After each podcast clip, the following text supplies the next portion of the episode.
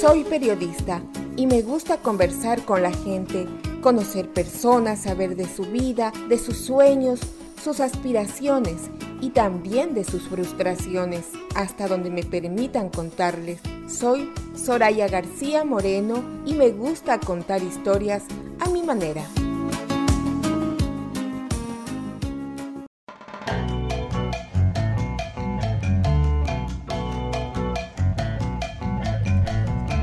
Buenas tardes, bienvenidos al programa Contando Historias. De saluda Soraya García Moreno en la conducción. Estamos transmitiendo por CHHA 1610 AM, la voz de la comunidad. Comunícate con nosotros por Facebook, CHHA 1610 slash radio. Escúchenos también por internet a través de www.chha1610am.ca. Gracias a la tecnología también nos escuchan en todo el mundo. Contando Historias es un programa que procura la visualización de latino e hispanoamericano que emigró a diferentes partes del mundo y su aporte es esencial en el país donde reside, porque estamos en todo el mundo.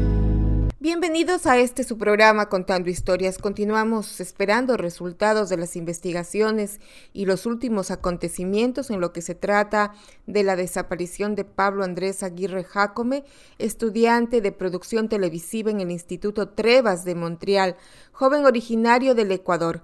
Continuamos solicitando la ayuda y el apoyo de la comunidad latina e hispanoamericana para que se encuentren pendientes de este caso.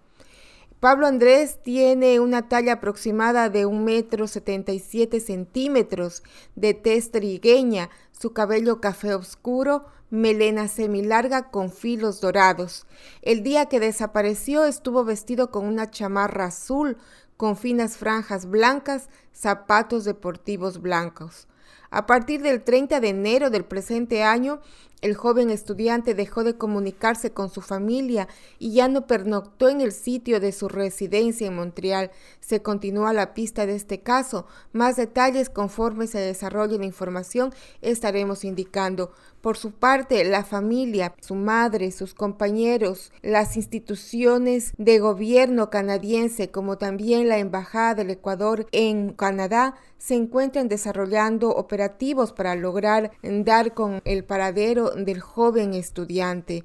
Además, los medios de comunicación latino e hispanoamericanos, como también anglosajones, han desplegado su ayuda para lograr ubicar eh, dónde se encuentra el joven Pablo Andrés Aguirre Jacome.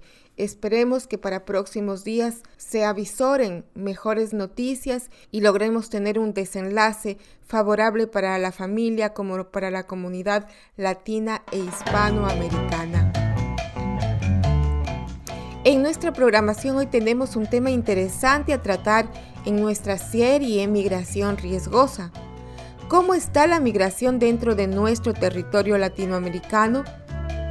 Quiero contarles que en Chile, en el primer semestre del 2021, más de 23 mil personas entraron en el país por pasos clandestinos desde Bolivia, un 40% más que en el 2020. La mayoría venezolanos, en su inmensa necesidad de avanzar, asumen el riesgo de atravesar las áridas inmensidades del desierto de Atacames, pese a la sed y al sol abrasador y las temperaturas nocturnas bajo cero. Sobre esta información estaremos ampliando aún más. Y para cerrar con broche de oro este agradable viernes, trascendemos el día de San Valentín con buena música romántica, en la voz de un radiodifusor latinoamericano, ciudadano canadiense originario de Cuba, Omar Montes con su poesía y música del recuerdo, en su programa Corazón Coraza. Empecemos con nuestra programación recordando siempre las medidas de bioseguridad porque aún estamos en época de pandemia, no lo olviden. Recuerden limpiar constantemente sus manos con alcohol o sanatizante, como también el lavado frecuente de tus manos con agua y jabón. Trata de evitar las aglomeraciones y la vacuna única alternativa para prever el COVID-19 y sus variantes y combatir la enfermedad en caso de contagio del virus, porque aún estamos en época de pandemia y el cuidado lo tienes tú en tus manos. Chile, solo en el primer semestre del 2021 más de 23.000 personas entraron en el país por plazos clandestinos, desde Bolivia a un 40% más que entró en el 2020. La mayoría son venezolanos. En su inmensa necesidad de avanzar, asumen el riesgo de atravesar las áridas inmensidades del desierto de Atacama, pese a la sed y al sol abrasador y las temperaturas nocturnas bajo cero. Iquique es la primera ciudad que alcanza al norte de Chile. Ahí tratan de buscarse la vida para continuar el viaje para Santiago o hacia Valparaíso. A más de 360 metros de altura se encuentra la frontera que divide Chile de Bolivia. Desde enero a julio del 2021 ingresaron 23.600 inmigrantes, en especial de Venezuela. En Colchane, ciudad de Iquique, recientemente se han presentado enfrentamientos entre la sociedad civil de migrantes que viven en carpas en Iquique, en el norte de Chile, y los mismos citadinos. Las Naciones Unidas en Chile condenan los actos de xenofobia, indican, contra venezolanos y las agresiones a miembros de las fuerzas de seguridad en Iquique y la región de Tarapacá con Álvaro Velorio, director del Servicio Nacional de Migraciones que está junto a nosotros. ¿Cómo está Álvaro? Muy buenas noches. Muy buenas noches, muchas gracias por la invitación para hablar de estos temas. Álvaro, nosotros hemos determinado algunos puntos, ¿no? Nos vamos a apoyar precisamente con nuestro video wall. Son tres puntos al menos los más importantes que tienen que ver precisamente con los cambios en la ley de migración. El primero va a comenzar a aparecer inmediatamente que tiene que ver con esta nueva institucionalidad. ¿Quiénes son finalmente los que van a estar a cargo de ejercer este reglamento? Yo creo que acá hay algo importante. Fueron ocho años de tramitación en la ley. Incluso lo llevaron al Tribunal Constitucional, lo que se perdieron cuatro meses. Se ingresó a la Contraloría y también insistieron para tratar de demorar el reglamento. Y se logró. Tenemos nueva ley, tenemos ley funcionando. La nueva institucionalidad crea el Servicio Nacional de Migraciones y sus direcciones regionales. Las direcciones regionales se encargan principalmente de los temas de cohesión, relación entre nacionales y extranjeros y de sanciones migratorias, expulsiones, prohibiciones de ingreso, otro. Sigue siendo responsabilidad el control fronterizo de carabineros y la Subsecretaría del Interior y el orden público, pero el servicio de forma descentralizada a través de sus direcciones regionales hace expulsiones, eh, o sea, decreta las expulsiones, decreta las provisiones de ingreso y también se encarga de la política migratoria a nivel local. Ya. Nosotros definimos a los directores regionales desde octubre. Hay un presupuesto para implementar esto. Proceso de expulsión. Aquí me quiero detener. Parte de lo que dice la ley dice será reconducido en el más breve plazo quienes eluden el control migratorio o que entren con documentos falsos. Eso es lo que dice Ahí, el, tema de la expulsión es probablemente el mayor cambio. ¿Ya? Y en este caso hay, tres situaciones. La expulsión judicial, que es la sustitución de pena. La expulsión administrativa, cuando ingresó clandestinamente o cuando tiene antecedentes penales. Y eso ha sido difícil porque la Corte Suprema ha bloqueado las expulsiones administrativas diciendo que el ingreso clandestino no es condición suficiente. Y finalmente se crea esta nueva figura de la reconducción. Antes, cuando llegaba un migrante, el carabinero que nacía el control fronterizo tenía pocas herramientas. No podía ocupar la fuerza, entonces efectivamente se crea esta reconducción donde se le toma la identidad e inmediatamente se le pone para que vuelva del país de donde venía y no necesariamente el país de origen. ¿Y cómo pasa eso si no se sabe en la mayoría de los casos, como es un proceso ilegal, eh, irregular si usted quiere, cómo se sabe en qué parte de la frontera se deja? Hay coordinación, por ejemplo, en el caso que fuera Bolivia, con los representantes eh, bolivianos, o sea, se le deja ahí al, migrante y se dice, bueno, esto es en buen chileno su responsabilidad? El reglamento justamente habla que eh, a pesar de que el migrante, y en este caso principalmente viene de Bolivia, muchos de ellos eran residentes de Bolivia llevaban meses o años viviendo en Bolivia, en Perú, en Ecuador o Colombia, y lo que se hace es que se les deja en el, puesto fronterizo legal, se le entrega la identidad también al país que lo recibe y se genera una provisión de ingresos. Ya, pero hay coordinación con los diferentes gobiernos. O sea, se ha avisado y en general lo que se hace, que es la Policía de Investigaciones, los que están a cargo de los puestos fronterizos, se le entregan a su contraparte, en este caso boliviana. Ya, perfecto. Y, al final ellos siguen siendo residentes bolivianos porque nunca hicieron un ingreso efectivo a Chile. Perfecto. Por lo tanto, ellos se mantienen en Bolivia. Vamos al, al último punto que tiene que ver con el sistema de visas, ¿no? ¿Cómo se acredita la permanencia provisoria? En general la lógica es súper simple. Lo que se plantea es, si tú entras como turista o dices que eres turista en frontera, entras como turista, sales como turista. ¿Ya? Si tú quieres venir a vivir a Chile, venir como residente, pides visa en el exterior, online, y que en el consulado, y entras con visa y con RUT. Y eso te permite planificar mejor, ver a dónde vienen, hacer estas condiciones. Pero esta lógica de turismo laboral, que los extranjeros dijeran que eran turistas en frontera, y muchas veces se quedaban votados pidiendo visas, regularizaciones. Ese sistema no funciona. En la gran mayoría de los países de la OSD ya no funciona y no se ocupa. Por lo tanto, se implementó este sistema donde el extranjero que quiere venir a Chile entra con visa y con RUT. El altiplano, en la frontera entre Bolivia y Chile. Para estos inmigrantes culmina la primera parte de una dura travesía hacia el sur. Es horrible, hermano, horrible. Esto ha sido horrible. Esto ha sido un cuento de nunca olvidar. Giancarlo recorrió casi 6.000 kilómetros tras dejar todo en Venezuela, su casa, sus pertenencias y su trabajo en una embotelladora de Maracaibo.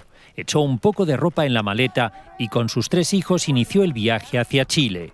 Chile es el país que ahorita está un poco estable, está mejor que los otros, pues. Y decidimos llegar hasta acá. Espero que nos vaya bien y conseguir un trabajo bueno. Y bueno, echar para adelante y un futuro para nuestros hijos y nosotros. Pues.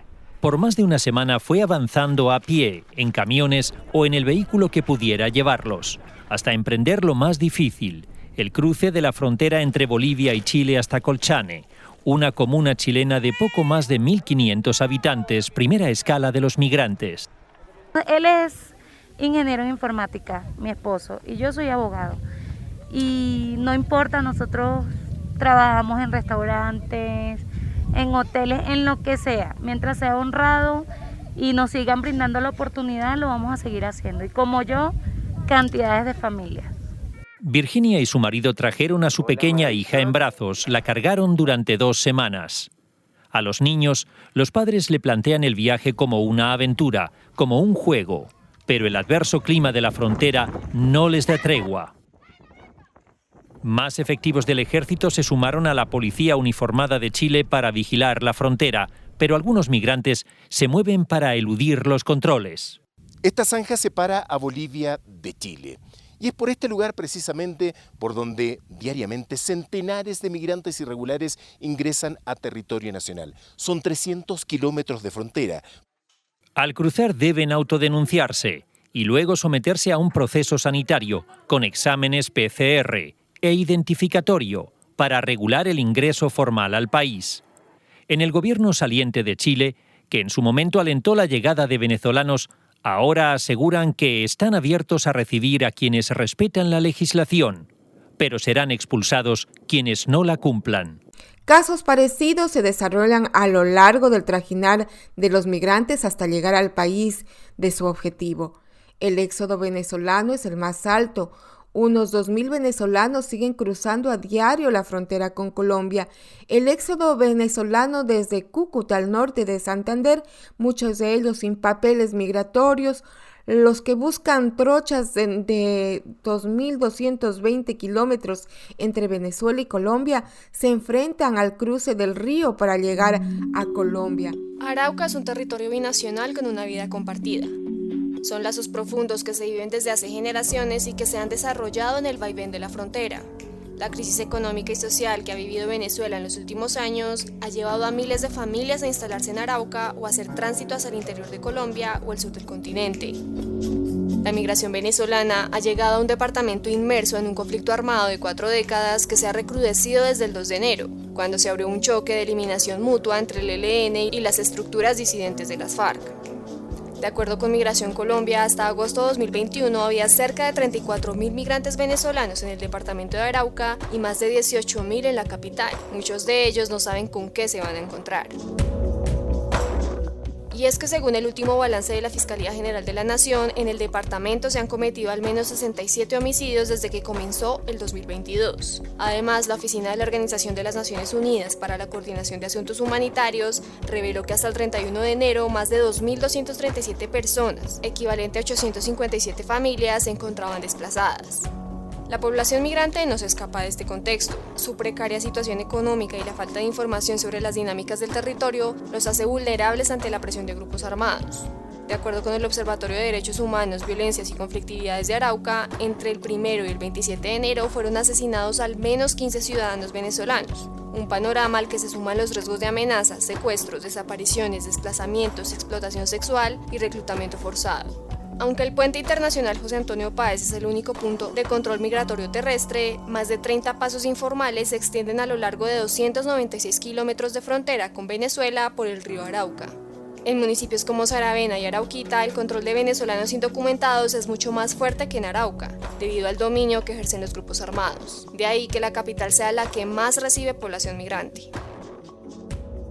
Según Migración Colombia, 4.299 personas pasaron con pasaporte a través del puente internacional en 2021, 3.348 ingresos y 951 salidas. Lo cierto es que el grueso de la población migrante cruza el río en una canoa con distintos objetivos. En Arauca son reconocibles al menos tres tipos de migrantes. Población con vocación de permanencia, población pendular y población en tránsito. Estas lógicas también aplican para los colombianos retornados de Venezuela.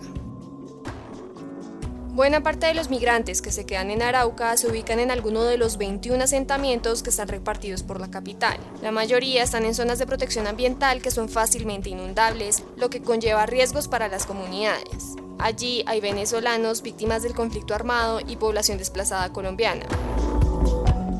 Según la última evaluación de necesidades del Grupo Interagencial sobre Flujos Migratorios Mixtos, realizada en junio de 2021, Arauca es uno de los departamentos en los que los migrantes y refugiados dependen de deudas y préstamos, sumados a que el 32% de los hogares encuestados están en riesgo de desalojo. Un reducido porcentaje de migrantes tienen el capital para montar un emprendimiento, negocio o establecimiento comercial, la mayoría asociados al área de alimentos y comercio. La población pendular se mueve constantemente por la frontera en busca de oportunidades de trabajo y obtener alimentos y medicinas en un departamento que tiene una tasa de desempleo del 32,5%. El comercio se mantiene dinámico gracias a la migración. Ellos compran bultos de comida para alimentarse y abastecer sus negocios en El Amparo, Arichuna y Guasdualito. Compran repuestos de vehículos, electrodomésticos y gasolina, que antes era traída de Venezuela, pero ahora está muy cara. Por las calles de Arauca es común ver a migrantes trabajando con carruchas o carros de mercado que utilizan como servicio para llevar las pertenencias y compras de los migrantes que quieren cruzar la frontera. Los migrantes en tránsito o caminantes suelen desplazarse a otros municipios de Arauca, a otras ciudades como Yopal, Villavicencio y Bogotá e incluso a otros países, Ecuador, Perú, Chile. Según el Grupo Interagencial sobre Flujos Migratorios Mixtos, las principales necesidades de esta población son el apoyo humanitario, los servicios de primeros auxilios, los lugares de descanso y la información sobre rutas seguras para poder transitar. Con el fin de atender a la población migrante, la Fundación Paz y Reconciliación recomienda promover políticas diferenciadas para mujeres, niños y adolescentes que deben ser atendidos de manera preferencial, elaborar planes y proyectos de prevención del involucramiento de la población migrante en dinámicas de ilegalidad y tratar de establecer diálogos con las autoridades venezolanas para poder atender el fenómeno de forma integral.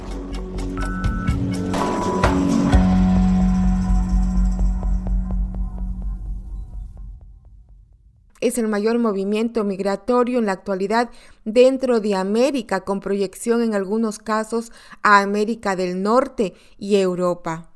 El fundamento de esta diáspora venezolana es el hambre en la que se desenvuelve el país a partir de algunos años, lo que les obliga a realizar la odisea de salir de su país de origen.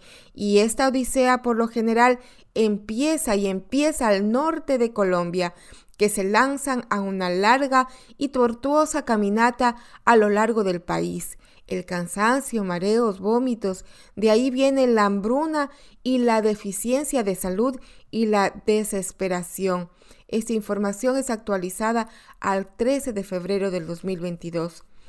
La pandemia del COVID-19 representa un desafío enorme para todos los países debido a sus consecuencias en la salud pública y sus efectos socioeconómicos para las familias.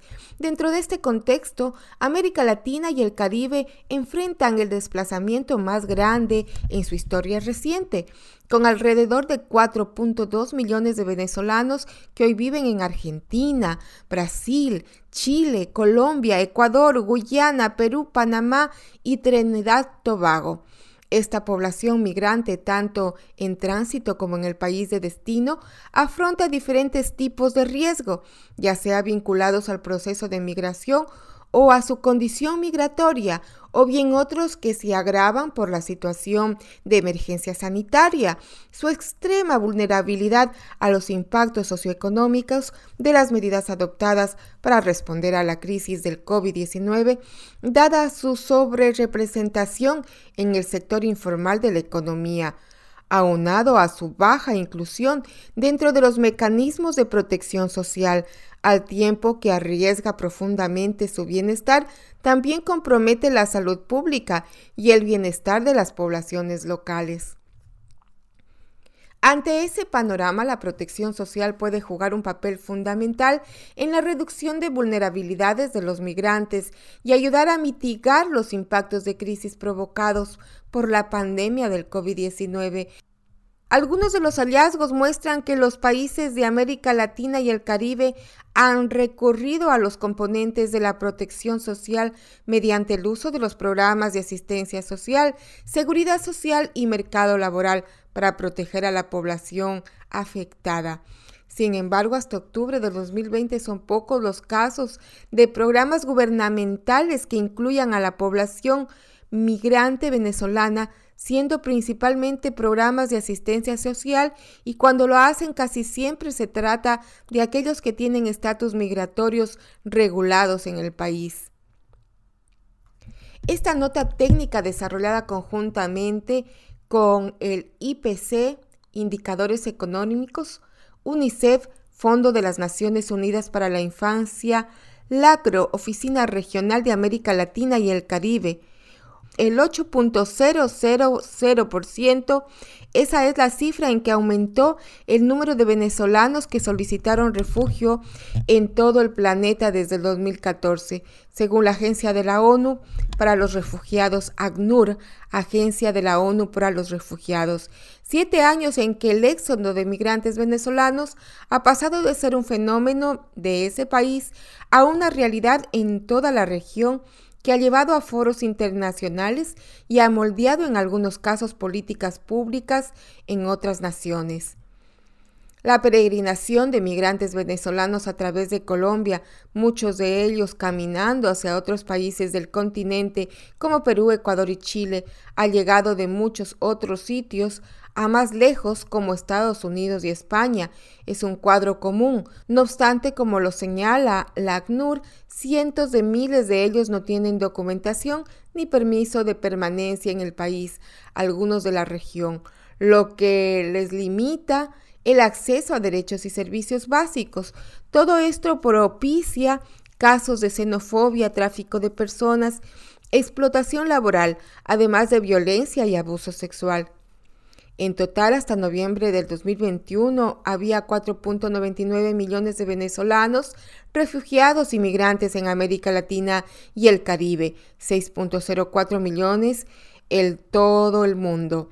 Según la Plataforma de Coordinación Interagencial para Refugiados y Migrantes de Venezuela, establecida por la ONU y la OIM, los venezolanos están distribuidos así, cifras aproximadas hasta diciembre del 2021. Colombia un aproximado de un millón y más, Perú un millón y más, Ecuador 508 mil migrantes venezolanos, Chile 448 mil, Brasil 261 mil, Argentina 173 mil, Panamá 121 mil, República Dominicana 115 mil 500, México 83 mil, Costa Rica 29 mil 900, Trinidad y Tobago 28 mil 500, Guyana 24 mil 500, Uruguay 15 mil 700, Aruba 17 mil, Curazao 14.200, Bolivia 11.700, Paraguay 5.640.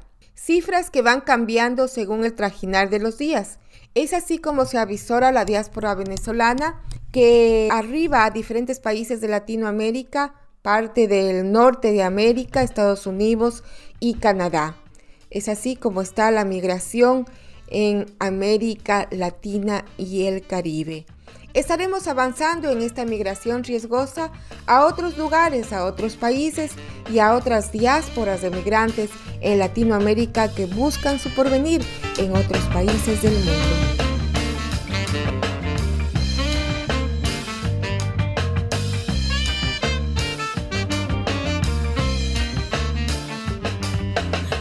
Las razones por las cuales tú llegaste a vivir esta nueva aventura. Speaking English well or don't understand the word, doubts will arise anyway. Doubts if you wanna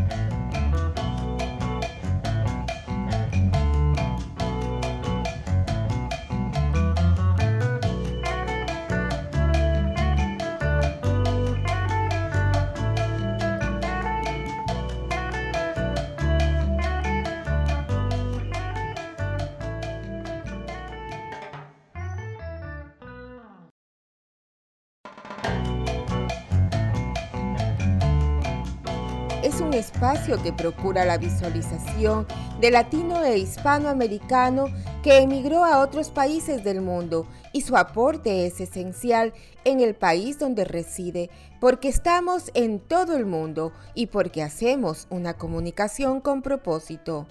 Hoy tenemos un programa especial por el 14 de febrero, Omar Montes y su producción radial Corazón Coraza. Antes de que se deleiten minutos de música realmente romántica de las décadas de los 70, 80 y 90, conjuntamente con la interpretación de inolvidables versos de los grandes genios de la poesía hispanoamericana, les invito a conocer parte de la historia de nuestro invitado, Omar Montes, ciudadano canadiense. Nació en Cuba, la mayor de las Antillas, Santa Clara, ciudad de gran riqueza cultural. Nos cuenta que desde pequeño le gustó como actividad extracurricular participar en obras de teatro, declamaciones, incluso escribiendo cuentos. En la adolescencia se integra al grupo de teatro Centro que tenía categoría A dentro del movimiento de artistas aficionados en Cuba. Poco a poco se fue superando, estudió dramaturgia, actuación, locución, técnico de audio y dirección artística de espectáculos musicales e incluso como diseñador de luces. Culminados sus estudios artísticos, obtiene la licenciatura profesional como director artístico. Trabajó en emisoras como la CMHW y la 93.5 FM. Allí realizó labores como actor, locutor y escritor, obteniendo diversos premios nacionales en estas tres categorías, como son Caracol 1991, Premio José Martí al Mejor Programa Infantil, Premio de la Radio Provincial como escritor y actor. Además fue parte del elenco reconocido por la BBC de Londres por un teatro radial sobre Isabel de Castilla y Fernando de Aragón. Omar Montes después decide pasar a la dirección de espectáculos musicales, donde realiza más de 400 puestas en escenas. Durante más de 25 años labora con su arte en espectáculos presentados en España, Grecia, Bolivia y Venezuela. Se destaca en su país como organizador de espectáculos, galas, conciertos, ballets, recitales, shows, peñas artísticas, festivales, conferencias. También dirige desde el punto de vista artístico el proyecto hospitalario denominado Por una Sonrisa, tiene como objetivo hacer la vida del paciente menos difícil en su estancia hospitalaria y motivarlos a luchar por la vida. Omar Montes en el 2009 emigra a Canadá y desde que llega participa en dos festivales de salsa de Saint Clair como colaborador. Luego labora en la Casa del Perú como técnico de luces y de audio. Omar Montes más tarde comienza en la radio Voces Latinas como colaborador con Julieta Duque y su programa ecologista, y después emite su propio programa Abre que voy y trabajos de producción en redes. Hoy es parte del staff de Exhibition Place y además es director de la asociación The Building como operador y manager de Toronto. Sin embargo, a Omar Montes, si le preguntan qué hace, quién eres, con toda la seguridad le responderá de manera rápida y convincente, soy un artista que le encanta vivir. Y hoy está con nosotros para deleitarnos con su programa Corazón Coraza, 60 minutos de buena música y poesía. ¿Qué mejor regalo para toda nuestra audiencia en este 14 de febrero?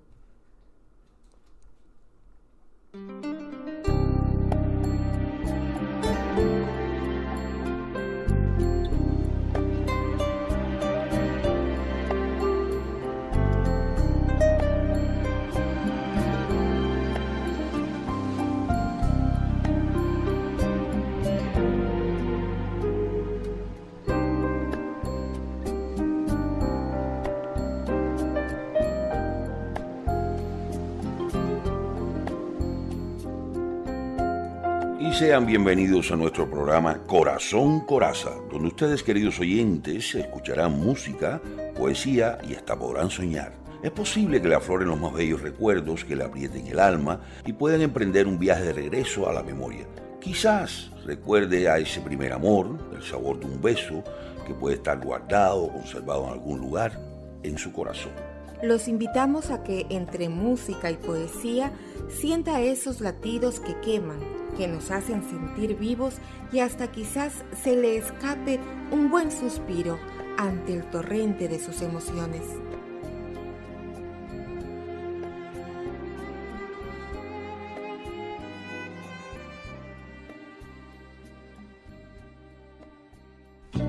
Detalles. Roberto Carlos.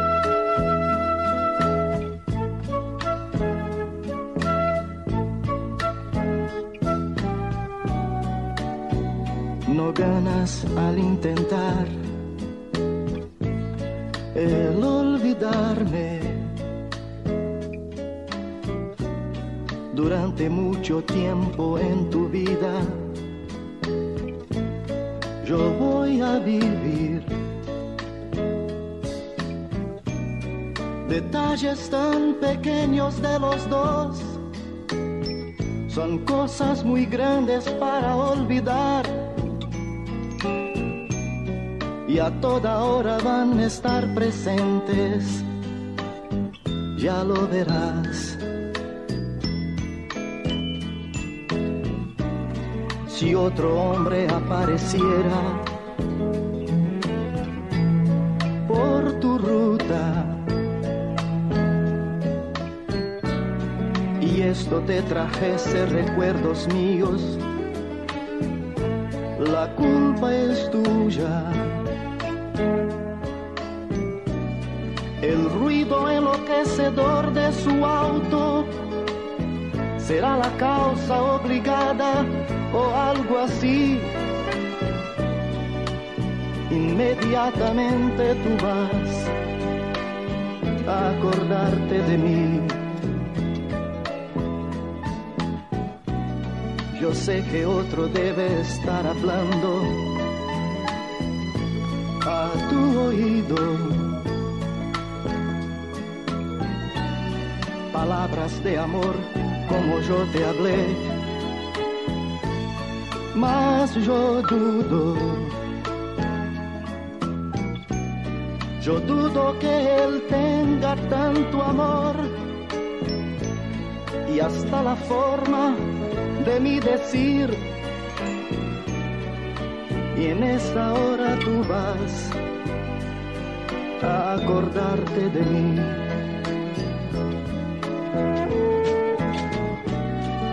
La noche envuelta en el silencio de tu cuarto. Antes de dormir tú buscas mi retrato. Pero aun cuando no quisieras verme sonreír, tú ves mi sonrisa lo mismo así.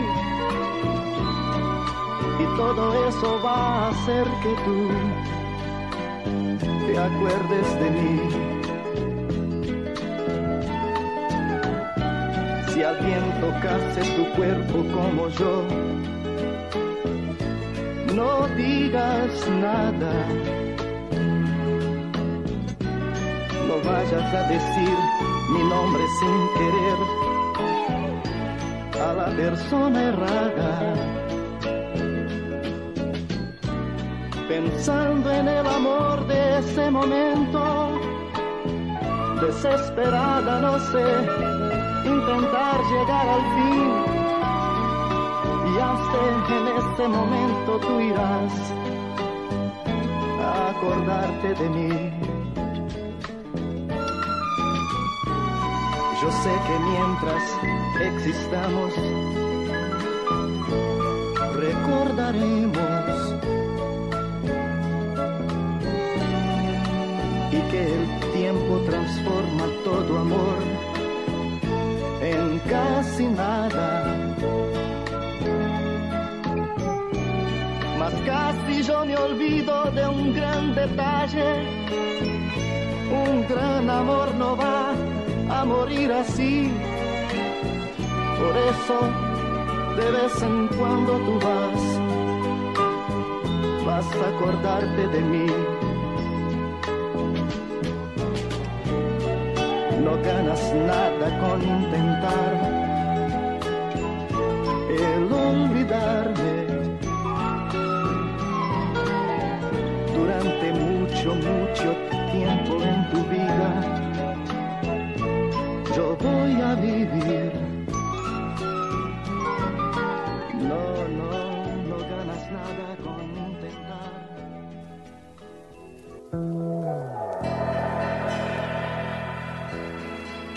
como una ola, Rocío Jurado.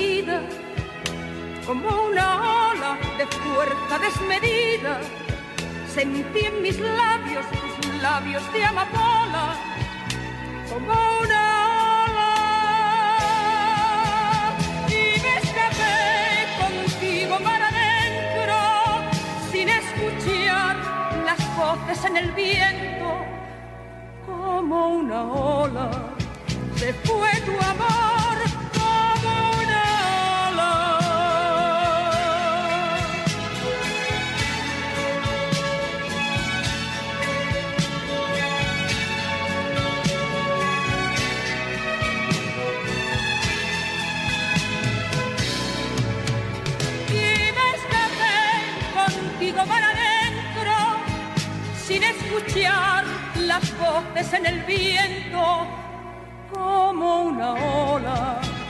Se fue tu amor.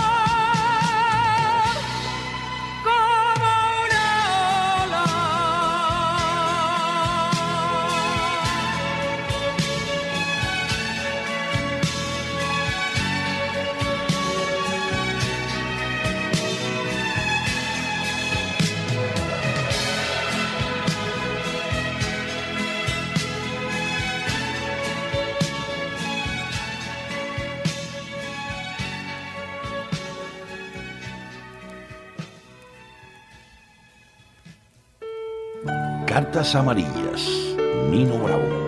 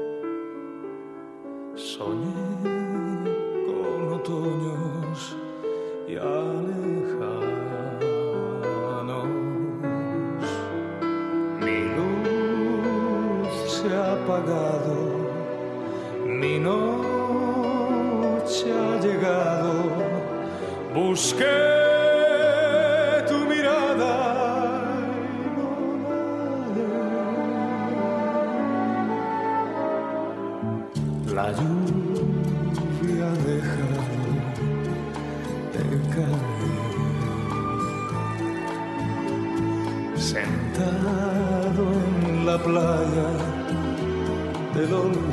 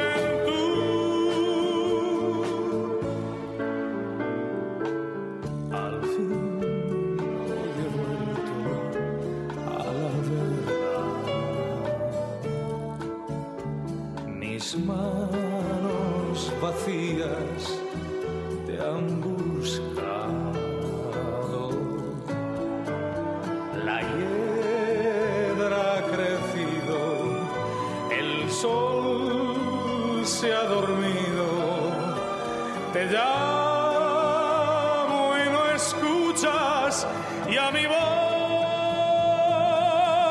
y busca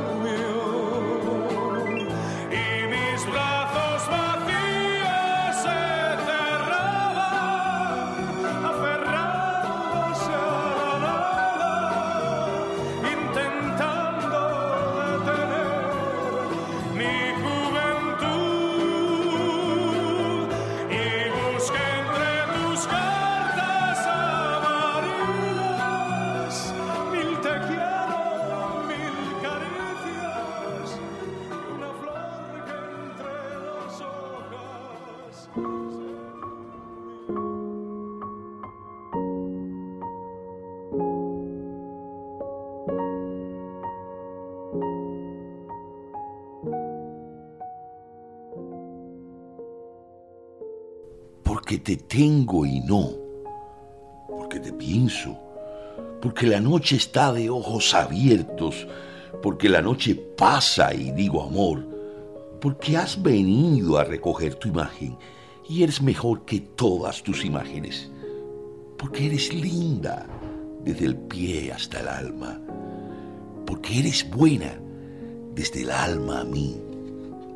Porque te escondes dulce en el orgullo, pequeña y dulce, corazón coraza.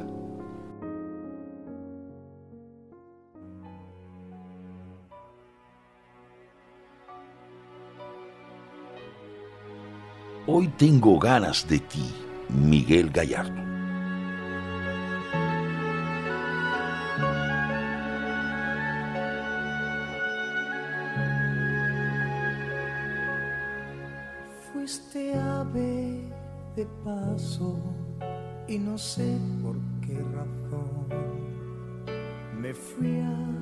Acostumbrando cada día más a ti. Los dos inventamos la aventura del amor. Llenaste mi vida y después te vi partir sin decirme adiós. Yo te vi partir. Manos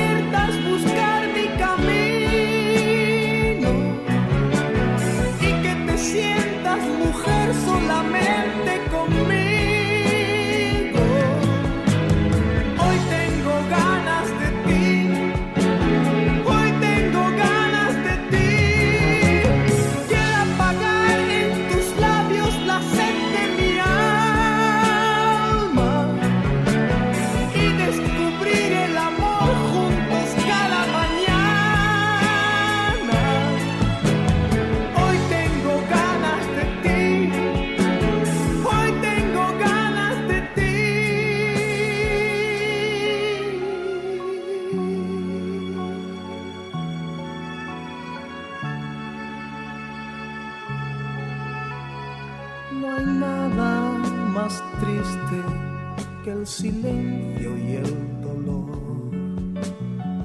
Nada más amargo que saber que te perdí.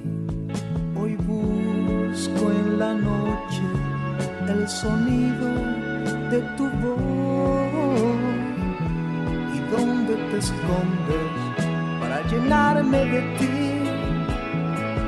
llenarme de ti,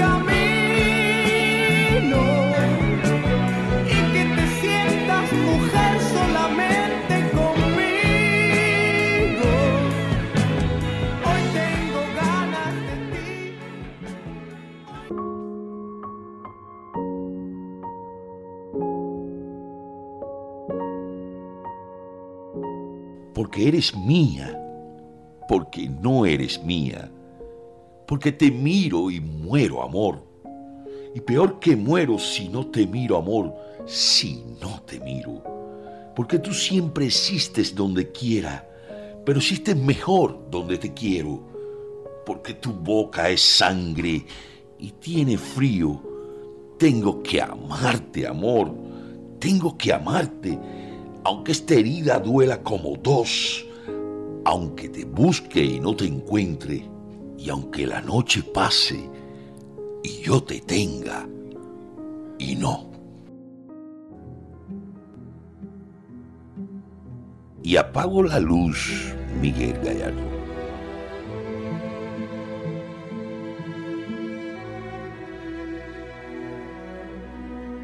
Nadie como tú siente mi mirada y advierte mis ganas cuando te deseo. Nadie como tú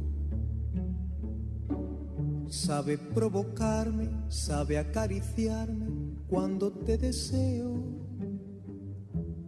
Pero estás tan lejos y yo estoy tan solo y mi carne es débil, mi fuerza es tan débil que lo olvido todo. Nadie como tú sueña entre mis brazos y muere despacio al sentir mis manos. Nadie como tú desnuda mi cama, se entrega y me ama cuando nos amamos. Estás tan lejos y mi fuerza es poca y el deseo me llama, la noche me llama a entregarme a otra.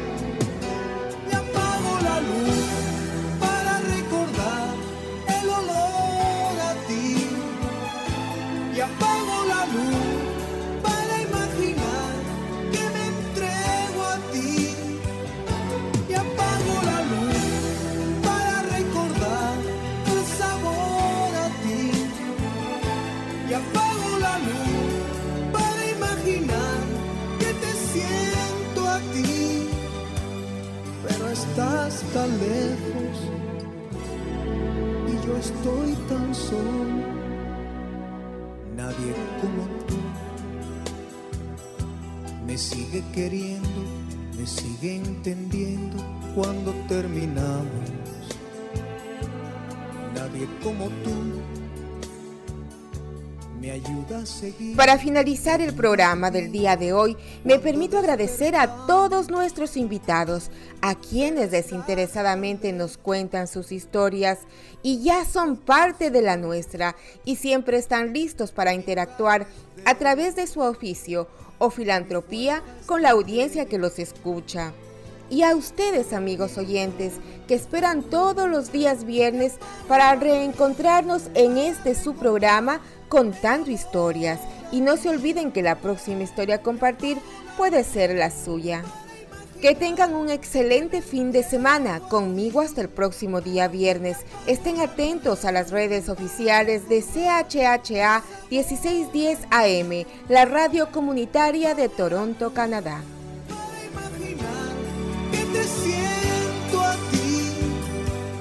pero estás tan lejos y yo estoy tan solo.